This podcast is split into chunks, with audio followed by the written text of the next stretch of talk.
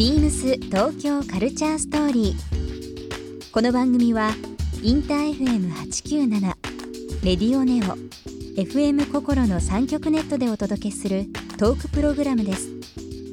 案内役はビームスコミュニケーションディレクターの土井博志。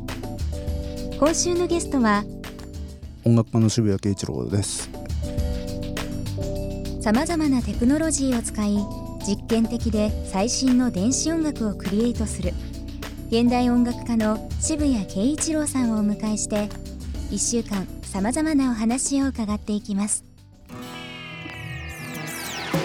BeamsBeamsBeamsTokyo Culture Story. Beams Tokyo Culture Story. This program is brought to you by Beams.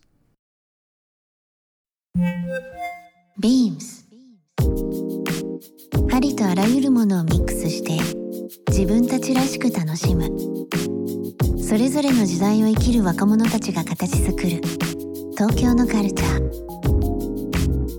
ワクワクするものやこと。そのそばにはきっといつもビームスがいる。ーな未来を作りたい。東京のカルチャーは世界で一番面白い。ビームス東京カルチャーストーリー。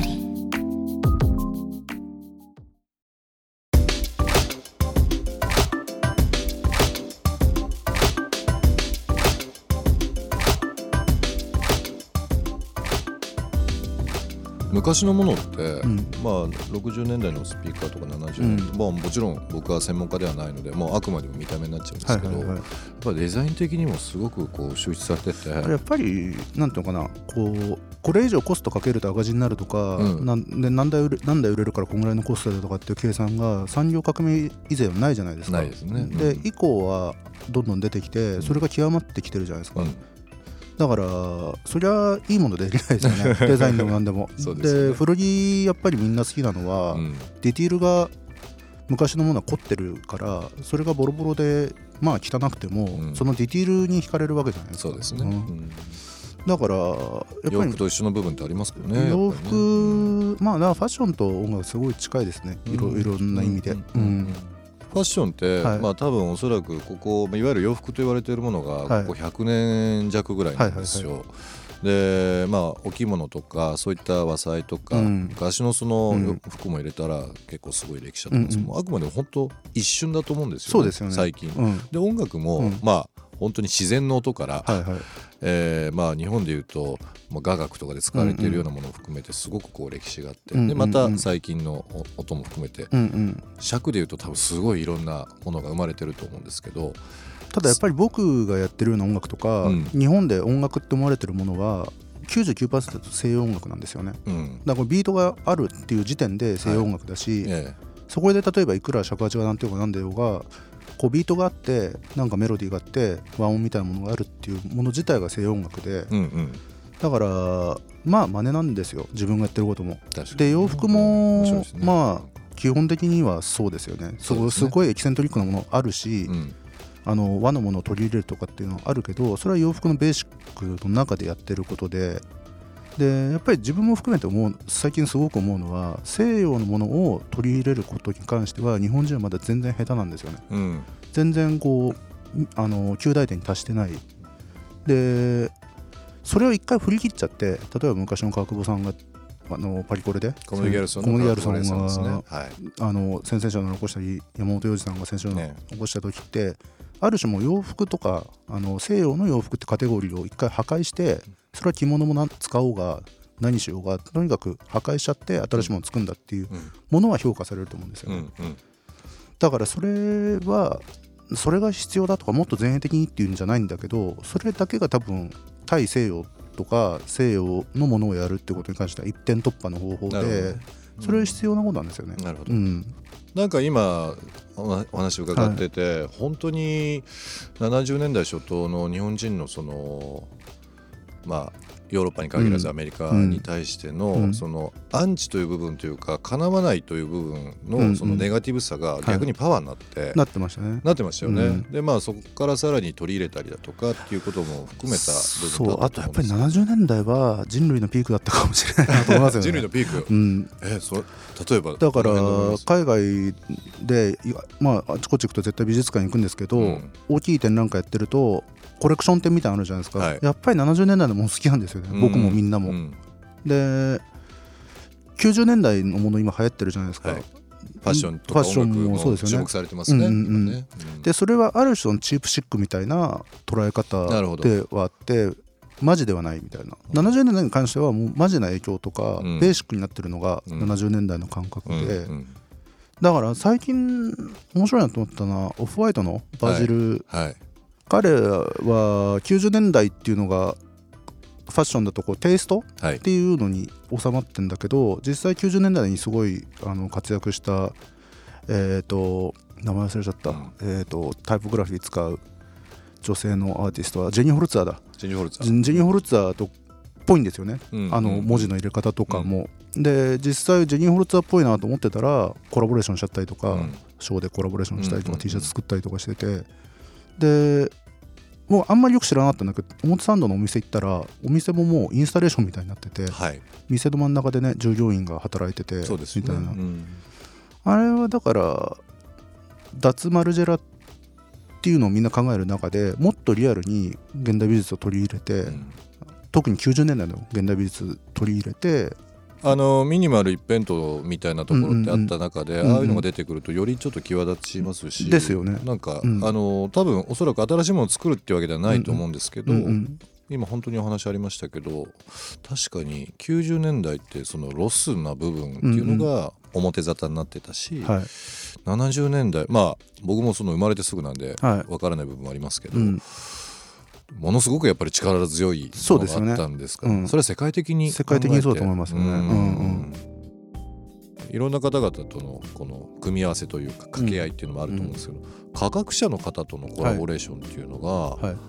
近年あったと思うんですけども、ずっと言ってますねねそれは。あのーマツコロイドとかで有名な石黒博さんともはい。やってロるし、ボットロボットの、ね。あと池上隆さんっていう東京大学のあの人工生命のはいもう世界の第一人者ですけど彼ともう14年か。14年。134年やってますね、うん、でも気が合うかどうかなんですよ要は、あの産学共同とか言って芸術大学とあの普通の大学をはい。ミックスして、こう相互に発展する学科を作りましょうとか言っても先生同士が仲良かったりするとうん。生まれなくて、うん。あのすぐポシャったりするんですよね。ただ僕たち本当に仲良くて、うん。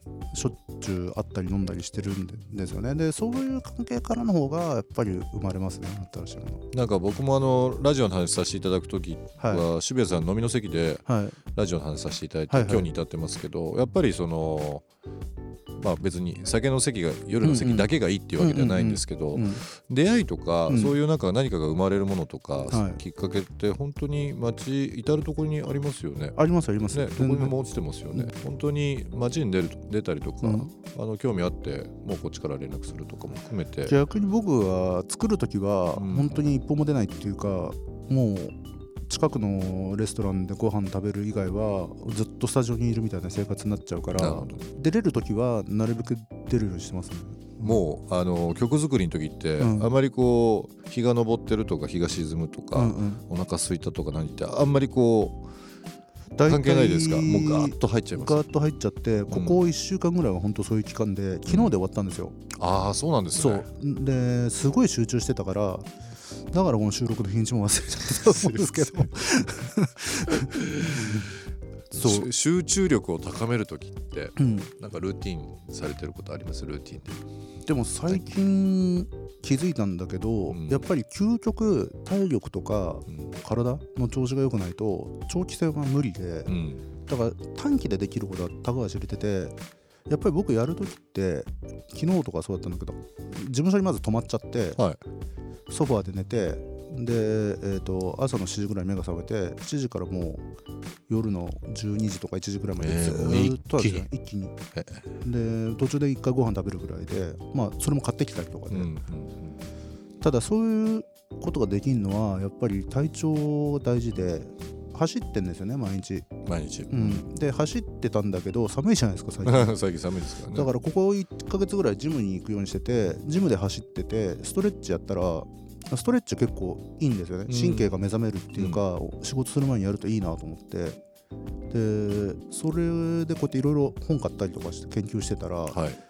首のリンパとかさそういうのがすごく横の頸椎の方もこの辺。肩が凝ったりとか痛くなったりするじゃないですか、っていうのをもっと調べたらし舌をぐるぐる回すとすごくリンパにいいとかっていう本を見つけてこれ多分 OL とかが買うんだと思うんだけどあれすごいいいらしいですね唾液を出すことと普段使わないこう筋肉っていうのがそうそうそうそうそうそうそう口角上がっていいとか言いますよね。だから美容とかっていうよりかはこうなんか全体の循環にすごくいいから、でも本当あの僕意外だったのが、はい渋谷さんのそのイメージっていうのもあれですけど、まあクラシックをうん。お好きで、うんまあ、以前からピアノされてて、うんうん。でまあそのテクノロジーとかも、うんうん。という融合というのがこうフレームとしてあったんですけど、うん意外とそのストレッチとか、うん。えーアナログ的な要素そのそうですね。ごくこうフィジカルなもの好きですね。フィジカルなものもね、本当にお好きですよね、うんうんだからテクノロジーと音楽とストレッチって言葉だけ並べるとあまりこうひっつかないようですけど、今のストーリーを伺ってるとそうそうそうそう。なんかこう体調が良くないと、うんうん。まあ手先とか耳とかいろんな部分でこう影響出てきますしね。ビームス東京カルチャーストーリー。番組では皆様からのメッセージをお待ちしています。メールアドレスは beams897 アットマークインター FM.jp ツイッターはハッシュタグ beams897 ハッシュタグビームス東京カルチャーストーリーをつけてつぶやいてください。またもう一度お聞きになりたい方はラジコラジオクラウドでチェックできます。ビームス東京カルチャーストーリー。明日もお楽しみに。BEAMS メンズカジュアルウェブマーチャンダイザーの今野純喜です。オンラインショップの在庫管理やコンテンツ制作を担当しています。小学生の頃から続けているバスケットボールをきっかけにバッシュ集めにはまったのがファッションとの出会いでした。1年前から飼い始めた愛犬との散歩が休日の楽しみです。近所に住む先輩を誘って10キロ近く歩いてしまうこともあるんです。ウォーキングでトレーニングをしていつかホノルルマラソンを走ったり富士山に登ったりしたいと思っていますBEAMS 東京カルチャーストーリー Beams Tokyo Culture Story.